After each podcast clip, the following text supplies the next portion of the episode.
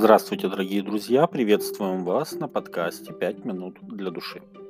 В 20 главе книги Евангелия от Матфея описана достаточно эмоциональная притча, которая лично у меня вызывает смешанные чувства. Это притча о работниках винограднике.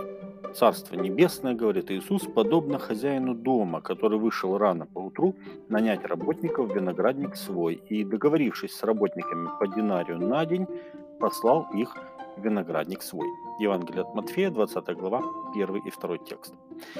Затем этот хозяин еще несколько раз в течение дня нанимал работников. Последних буквально за час до окончания рабочего дня. По окончании работы хозяин сам всем заплатил, чем вызвал радость одних и недовольство других, потому что заплатил всем одинаково. И тем, что работали всего час, и тем, кто трудился весь день.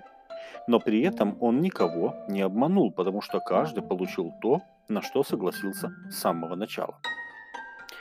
Вопросы справедливости почти всегда неоднозначны, и практически всегда люди подсознательно верят, что если все в мире будет происходить по справедливости, то и жизнь наша превратится в райское бытие. Но так ли это?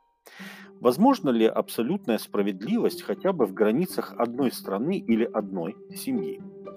Проблема справедливости прежде всего в том, что не все люди согласны со справедливостью и считают ее неприемлемой для себя. Например, наказание за преступление – это справедливо, но преступник всячески сопротивляется наказанию, следовательно, сопротивляется справедливости. Или работник, который получил за свои труды вдвое больше положенного только потому, что его работодатель решил его выделить без объективных на то причин. Он будет только рад такой несправедливости. В этой притче на бытовом примере кажущейся несправедливости Иисус указывает на некий абсолют, находящийся за пределами нашего понимания справедливости. Он говорит о благодати и Божьем милосердии. И вы знаете, у Бога нет двойных стандартов. Он со всеми готов поступить не по справедливости, а по благодати. И для этого есть как минимум две причины – Первое заключается в том, что своими хорошими делами мы в принципе не способны изменить то обреченное положение, в котором мы оказались из-за грехопадения. Никто не способен обрести спасение своими усилиями. Наш удел – смерть, как написано в послании римлянам 6.23.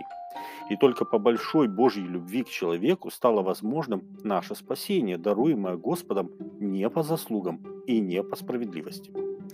Но справедливый Бог не может поступить несправедливо. Бог всегда сам соблюдает им же установленные законы. И чтобы объяснить это, мы должны увидеть вторую причину для Божьей благодати. Бог допустил поступить несправедливо по отношению к самому себе. Филипп Янси в своей книге «Разочарование в Боге» так высказался по поводу справедливости. Страстная пятница раз и навсегда избавила людей от слепой веры в справедливость жизни.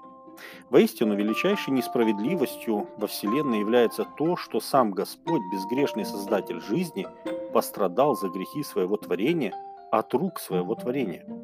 Но Иисус пошел на это добровольно, как писал пророк Исаия, чтобы раз и навсегда осудить грех а нам, грешникам, дать незаслуженную, несправедливую на первый взгляд возможность обрести спасение, облегшись в Христову праведность. В этой притче также показано еще и искаженное грехом отношение людей к спасению других. Бывает, что и мы сами можем подумать, что тот или иной человек не заслуживает спасения, как и отработавшие всего час не заслуживают своей награды но это греховное понимание, не имеющее ничего общего с мировоззрением небес, где ангелы Божьи радуются каждому кающемуся грешнику.